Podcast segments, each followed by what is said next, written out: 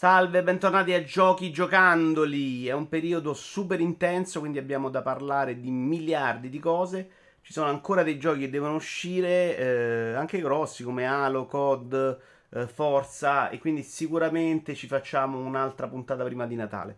Eh, partiamo da questo Hot Wheels Unleashed gioco che comp- ero molto dubbioso perché con Milestone io mi sono trovato sempre abbastanza male. L'ultimo gioco loro, Graven, per esempio, era stato un disastro dopo che l'avevo comprato al Day One e ci avevo speso molti soldi. Questo mi sono fasci- lasciato convincere da Mottura che mi diceva era carino e me l'ha fatta addirittura provare su PlayStation 5. Devo dire che sono molto soddisfatto, mi è piaciuto un sacco. Ho finito la storia, ma ho ancora gare da completare. Eh, perché ha un sistema di guida secondo me eccezionale, proprio da um, Outrun recenti, quelli molto belli, eh, molto divertenti, quelli di Sumo, o Ridge Racer, insomma, quella derapata che funziona sempre molto bene, non è mai banalissimo, perché comunque a seconda della macchina che guidi e della pista devi comunque saperla controllare, sta derapata, ma quella parte lì di guida è super divertente. Uh, quello che non mi ha convinto completamente è un po' la mancanza di progressione del gioco. Gioco costruito probabilmente per venderti pacchetti di macchinine, di bustarelle, cosa eliminata in corsa, mi sembra anche abbastanza evidente. Non c'è assolutamente in quello che rimane nessun problema a giocare il gioco senza avere tutte le macchine.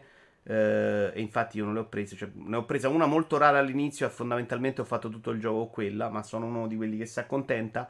All'interno ci sono un sacco di macchine su licenza come Kit, come quella di Ritorno al Futuro, come Snoopy.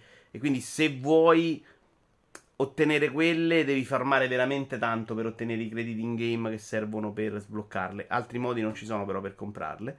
Uh, però mi sono divertito. C'era bella sfida, era sempre molto difficile, restart veloci. Uh, le piste, uh, che è vero che non hanno tante ambientazioni, ma sono molto varie in quello che ti fanno fare. Sempre la sensazione di essere una macchina giocattolo. e non era facilissimo, secondo me, da realizzare. Alcune piste sono bastardissime, mancano le sponde. Son... Alcune hanno proprio idee carine anche per darti fastidio. Insomma, difficoltà un po' sopra la media, un po' tendente anche al caso perché la fisica gioca un ruolo fin troppo importante a tratti, però mediamente si gioca e caspita, bello, bello anche moltissimo da vedere, questa è la cosa più sorprendente secondo me perché è un gioco graficamente di altissimo livello con una resa dei materiali incredibile. Ho fatto qualche ora, proprio 4-5, quindi per il momento ne parleremo due parole di con Lost Judgment che è il seguito di Judgment, questa versione un po' più investigativa di Yakuza. La prima parte che ho fatto io è quella roba lì, onestamente, con dei temi un po' diversi, perché si parla di bullismo e quindi al momento siamo abbastanza lontani dalla mafia, ma sono abbastanza sicuro che ci arriveremo, vediamo. E con più attenzione delle fasi stealth, che però sono un po' bruttine e inutili. Per il resto rimane il solito viaggio in Giappone con uh, mille dialoghi, un, dei combattimenti. Onestamente, se Yakuza serie originale si mantiene col gioco a turni, eh, questo mi, mi, rimane più interessante a me perché mi diverto comunque di più. Uh, vediamo come mm, va avanti il caso originale della trama perché c'è ovviamente un omicidio, una cosa che è successa. Sono molto curioso come, di come procede. Eh, la prima parte la stiamo facendo a Yokohama, eh, non a Kamurocho, che è una roba comunque già vista tanto in Yakuza. Vediamo, vediamo, ne torneremo sicuramente a parlare in futuro. Torneremo a parlare in futuro anche di Sackboy a Big Venture, che potevo anche non metterci, ma non per cattiveria, perché veramente anche qui ho fatto tre livellini. Eh, Mi era molto piaciuto quello di Sumo, ancora Sumo tra l'altro, di Little Bill Planet 3 perché era un gioco che ho giocato in cooperativa e secondo me aveva un sacco di idee molto simpatiche di gioco. Questi primi dei livelli sono super fiacchi, però mi aspetto che possa essere divertente. L'immaginario a me piace un casino di Little Big, uh, Little Big Adventure, data da quando è uscito dall'inizio. Sui giochi ho sempre avuto più dubbi. I primi due, secondo me, erano dei platform terribili. E, e non ci ho mai fatto niente per creare livelli. Quella cosa piano piano è sparita. Vediamo, vediamo come procede. Ma aspetto, che sia quantomeno un platform simpatico e divertente. Ho finito invece a Jugger Trail. Questo probabilmente non lo conoscete in moltissimi. Eh, piccolo platform con enigmi. Platform ambientale, come vogliamo chiamarlo. da uno stile molto bello. Lo seguo da tanti anni dall'autrice indie che metteva le prime foto in giro. Per lo show indie l'avevo scoperto. In movimento fa spesso un po' meno la figura eccezionale che faceva in foto, però comunque a tratti è veramente molto bello. La cosa molto bella è il rapporto che hai col narratore, che veramente ha uno scambio con questo protagonista eccezionale di battute continue. Lato invece non riuscitissimo, quello del uh, gameplay. Ci sono, a parte che il gioco non è neanche pulitissimo, credo l'abbia fatto veramente una persona. Eh. I enigmi sono piuttosto semplici. E in un paio di occasioni si incarta anche il gioco ed è noiosetto per andare avanti. Insomma, nel un gioco che dura un paio d'ore ne sembrano onestamente molte di più. Però narrativamente è simpatico, eh, bellissimo da vedere, due ore non, non le considererei sprecate, insomma. Eh, chiaramente spenderci soldi per tutti è un po' complesso. Io non me ne sono pentito, però speravo in qualcosa di meglio, ecco, magari con qualche limbo un po' più intelligente la limbo. Invece, ecco, stiamo vedendo proprio questa fase nel video in cui spinge il carretto, è terribile. Guardate invece in questa fase quanto è bello da vedere, per esempio. Ho finito, ma continuerò a giocare contro tutti e tutti Far Cry 6. Che non parte il video, no? Per qualche motivo. Ok, eccolo. Eh, Far Cry 6, ennesimo gioco della serie Far Cry, ennesimo gioco sempre uguale della serie Far Cry e questo è indiscutibile. Eh, io ho odiato il 5, ne ho giocati diversi, il 5 mi aveva proprio morbato perché la storia secondo me era raccontata malissimo, perché era pieno di robe che ti davano fastidio, tipo i nemici che incontravi sulla mappa e ti sparavano sempre, perché la mappa era tutta in pianura e quindi passavi troppo tempo a camminare. Questo 6 funziona un sacco meglio. Fronte anche di un'ambientazione molto bella, molto riuscita. A me piace un casino l'ambientazione cubana con quella musica là. Eh, e credo che questo incida molto nei gusti della gente, perché anche la colonna sonora che a me è piaciuta più di quella del 5 magari fa tutta la differenza del mondo. Mm, si tratta veramente sempre di quella roba là, un po' più pulita secondo me. Questo è un fatto positivo perché, per esempio, non devi raccogliere le erbe per curarti. C'è un sistema in cui le, le cure si autorigenerano e buon. Cioè, lo trovo molto più giocattolo da quel punto di vista. Ed essendo un gioco che punta a essere un giocattolo, secondo me funziona bene.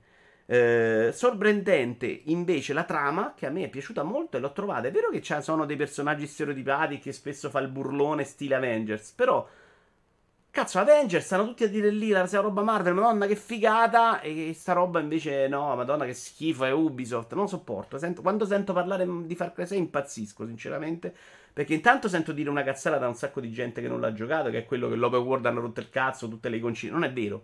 Questo è un gioco che ha il 1000 open world, ma sì eh, livella in base alla tua esperienza e quindi non devi farmare niente. Cioè, se vuoi farti la storia e finire, ti finisci il gioco. E questo per me è comunque positivo perché in Valhalla il problema non è che ci siano le mille attività, è che sei obbligato a farlo. La com- combattimento tra galli c'è, io non l'ho fatto, non ho fatto neanche le missioni secondarie relative al combattimento tra galli. Quello è importante per dire sono per World mille icone. In una serie che onestamente se mille icone non ce le ha, c'ha tutte le icone degli avamposti e della roba da liberare che non sono un miliardo, che non sono su queste. Le piccole questine sono scritte molto meglio in realtà del solito. Altra roba che ho trovato assolutamente giusta è che quando vai a prendere la missione non ti fa vedere un filmato orribile come in Ghost of Tsushima, ma ti scrive la missione e te ne vai avanti proprio per giocare, giocare, giocare. Ehm, dicevo, il cattivo che ho sentito molto criticare da chi fa giuste critiche a questo gioco, perché è una porcheria mediamente da giocare, è sporchissimo. Se lo provi a a mettere sotto torchio a livello stealth non ce ne esce niente perché si rompe in continuazione. Però il cattivo, secondo me, è molto più stratificato degli altri che erano super pazzi, che dicevano cose su di testa, facevano i super matti. Qui c'è un cattivo che sembra un cazzo di dittatore orribile, con un passato, un padre del cazzo, e, e con dei colpi di scena. Cioè, mm, bello, ma interessato dall'inizio alla fine non è facilissimo che capiti in questo tipo di gioco missioni della campagna anche abbastanza varie, tutte basate su arriva lì, cioè quantomeno è come lo che facevo io, arrivavo là, ammazzavo tutti, molte invece erano va lì, magari fai stealth, ruba il carro armato senza farti vedere, io arrivavo là, pulivo comunque tutto e buono. C'aveva diverse armi che io non mi sono neanche preoccupato di star lì a scoprire perché non me ne fregava niente.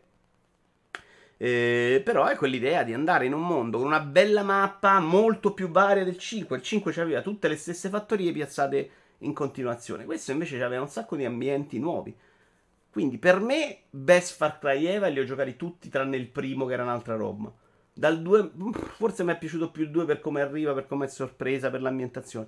Però in generale, secondo me, è assolutamente una meraviglia. Piaciuto molto anche Metroid Dread, gioco molto discusso di questo periodo. Ne ho parlato già in Rincast. Uh, mi è piaciuto con delle riserve, però, perché graficamente, onestamente, l'ho definito inchiavabile. Lo trovo veramente a tratti brutto, a tratti banale, mai completamente eccezionale, riuscito. Onestamente, da una roba che esce con marchio Nintendo, mi aspetto qualcosina di più. Uh, però da giocare è sempre molto divertente. Ha um, questa mappa che non ti dice, ma ti dice tutto, e quindi il gioco può essere anche mediamente lineare.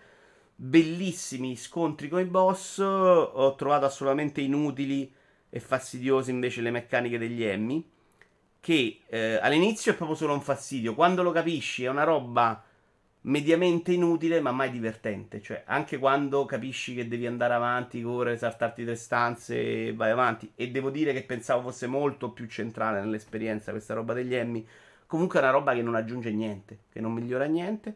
L'ho trovato un po' troppo difficile a tratti in modo fastidioso che non mi piace, ma anche la ricerca dei collezionabili, che però puoi fare solo alla fine, altrimenti non ha nessun senso eh, dei collezionabili, insomma degli upgrade, quella roba tipica di Castlevania, devi andartela a fare alla fine. E questo secondo me è comunque un errore perché è bello, invece sblocco un potere, me ne vado in giro per la mappa e mi trovo qualcosa. Invece qui mediamente vai in giro per la mappa a trovarti un punto e c'ha sempre un altro ostacolo davanti con un potere che non hai. Mm, anche a livello di trama si racconta bene. È un bellissimo titolo. Non secondo me da entrare nella storia, però molto divertente. Con dei bei boss però avrei messo anche una modalità meno fastidiosa a livello di difficoltà. Fatto qualche ora di Lone Echo 2, ne ritorneremo sicuramente a parlare in futuro. Seguito di uno dei giochi che ho amato di più in assoluto per VR, soprattutto per Oculus. Tra l'altro, uno dei pochi giochi che è uscito anche su Rift S, ormai completamente abbandonata da Oculus. Che adesso cambierà nome, ma io ormai ho zero fiducia nella, nella piattaforma per come si è comportata nel momento in cui questa ha cominciato a venderli.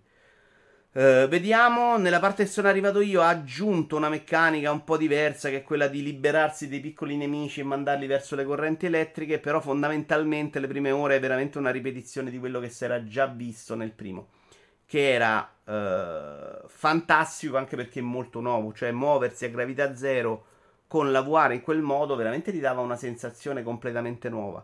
In questo l'effetto wow va un po' a perdersi anche le prime cose che fai. Parliamo di. Oh, avrò fatto 3-4 ore comunque, non di più. Uh, le prime cose che fai sono proprio esattamente quelle e sono un po' deluso al momento.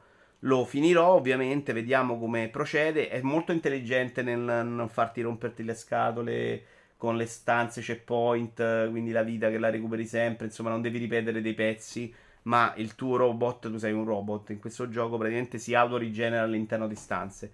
E, mm, e, questa cosa trovo sempre molto positiva perché comunque in VR allungare troppo il brodo è un problema. Uh, vediamo, vediamo. Adesso sto vedendo questi video della recensione, che parti che non ho visto. Vediamo quanto è bello poi starsene nello spazio in questo modo. Graficamente è sicuramente la roba più bella vista in VR da anni a questa parte, se non nel complesso. Vediamo, vediamo se riesce a stupirmi. Non mi ha stupito, ma anzi mi ha molto deluso.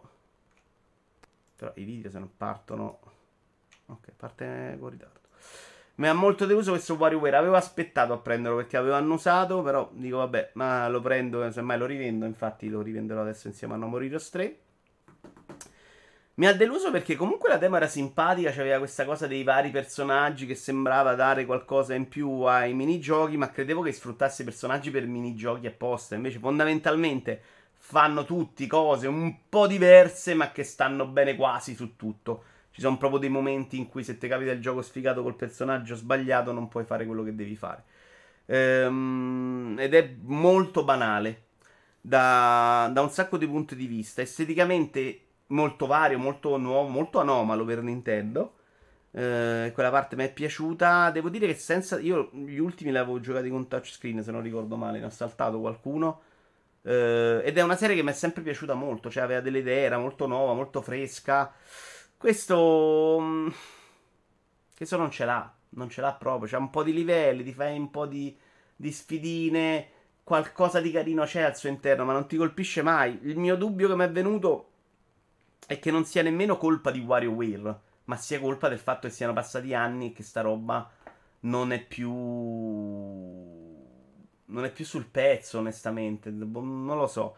Devo dire che anche nella campagna che è troppo facilitata, non c'è proprio il modo per. per, per, per accorgerti della sfida e per. Um, goderti un po' di minigiochi che magari invece quando li vedi nella fase successiva nel game in cui devi andare a salvare degli amici e c'hai un po' più di difficoltà quella roba magari vedi questi stessi minigiochi, li vedi sotto una luce un po' diversa. Uh, non lo so, non mi ha convinto per niente, anche visto quanto, quanto è prezzato, che è proprio tanto tanto, non lo consiglierei mai a nessuno nella vita, onestamente. Due parole, ma proprio due, sul DLC dedicato a Senna di Horizon Chase Turbo, gioco di cui avremo sicuramente parlato qua perché, pur considerando un giochetto proprio semplice semplice, mi era piaciuto abbastanza eh, questa è una versione con le macchine Formula 1 in cui riprendono anche un po' le piste eh, dell'epoca, anche se riadattate al gameplay di questa serie, che praticamente si tratta di, di, di andare avanti schivando le auto, muovendosi destra e sinistra, quindi non derapando. Eh, un po' come i vecchi Game Watch e raccogliendo, essendo molto tattici nell'uso dei turbo e raccogliendo la benzina, mettiamola così fa esattamente quella cosa lì. Graficamente trovo, lo trovo molto ispirato questo DLC. Mi sono giocato anche tra l'altro quello estivo, un DLC estivo Summer Vibes, mi sembra. E funziona sempre molto bene. L'abbiamo giocato tra l'altro in, uh, in cooperativa, cioè in due giocatori a schermo diviso orizzontale. Si gioca molto bene, ci siamo divertiti. Fai proprio tutta la campagna. Per quanto sia scemo, banale, stronzo, è un gioco che ti diverte molto. Non, mi è sembrato un po' meno impegnativo della campagna, che invece a un certo punto era bella tosta. Però il suo lo fa assolutamente con gusto. Fatto qualche ora, adesso vi dico anche quanto. Guarda, di Guardiani della Galassia ho fatto 7,5 ore, quindi circa metà gioco, il 50%. Uh, gioco che mi sta sorprendendo molto in positivo. Io non ero uno di quelli che l'ha subito bollato come schifo merda, ma anzi ci credevo abbastanza con molte riserve. Il gioco mi sta sorprendendo. Intanto perché è veramente un gioco che non avevo capito fosse, cioè veramente un Uncharted con, con poco gameplay.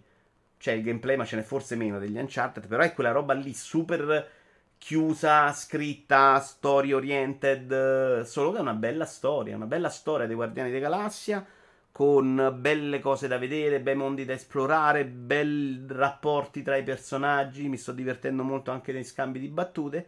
Un gameplay abbastanza semplificato che si basa forse troppo sulla chiamata alle armi degli altri quattro personaggi, tu guidi Star Lord e poi puoi chiamare le abilità degli altri che sblocchi, ne puoi sbloccare quattro per ognuna e ogni volta che, che carica ne puoi scegliere una delle quattro. Continui però a fare questa cosa continuamente perché si ricaricano molto velocemente. Quindi il tuo combattimento più che sparare è fatto su chiamare le abilità degli altri.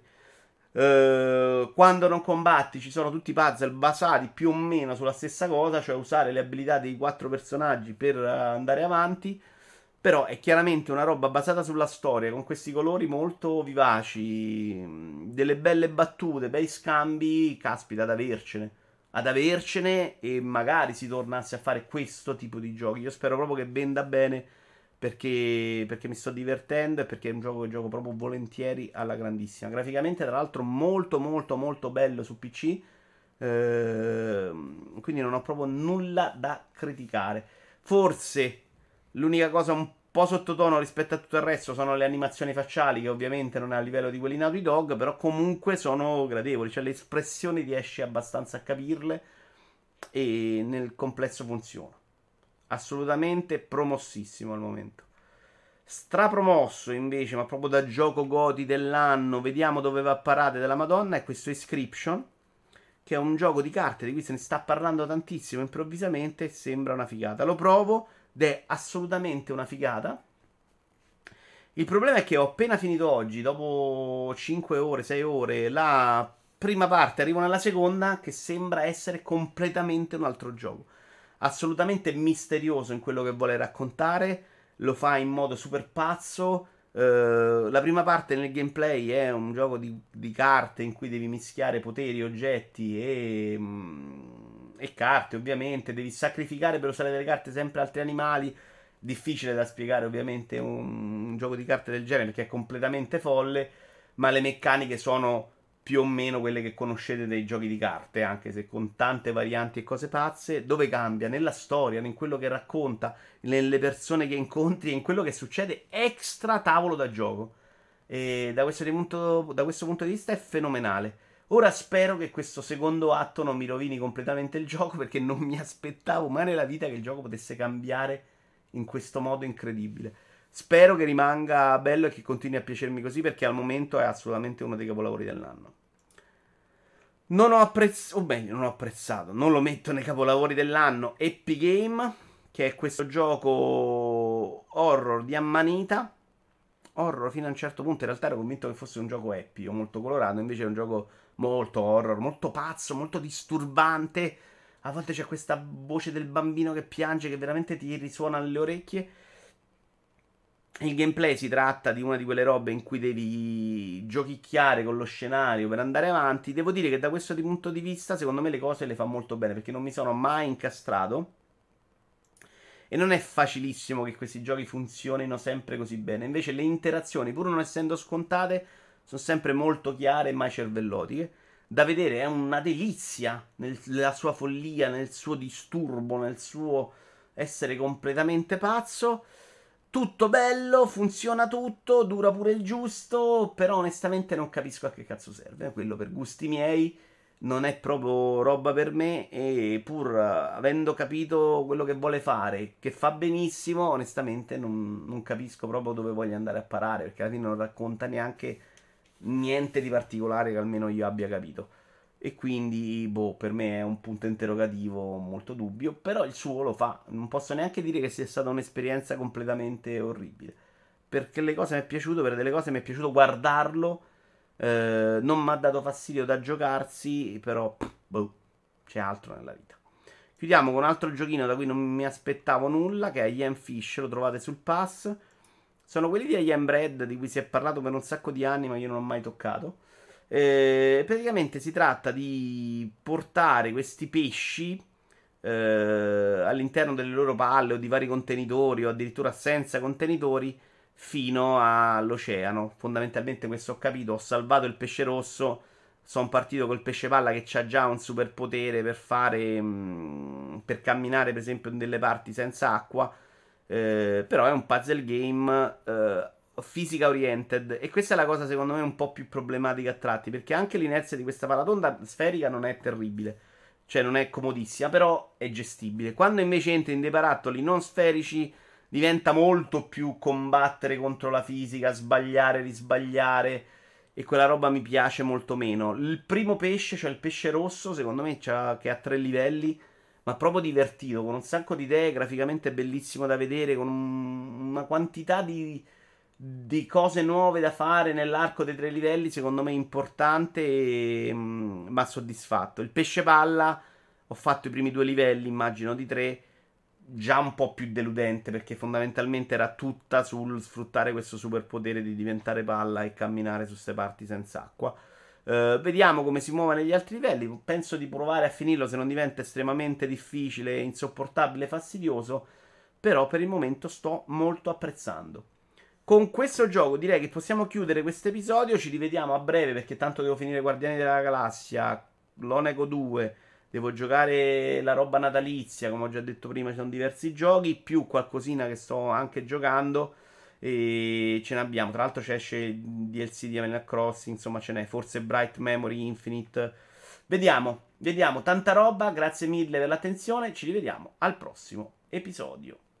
Mi è sparito il mouse. Eccolo qua. Ciao ciao.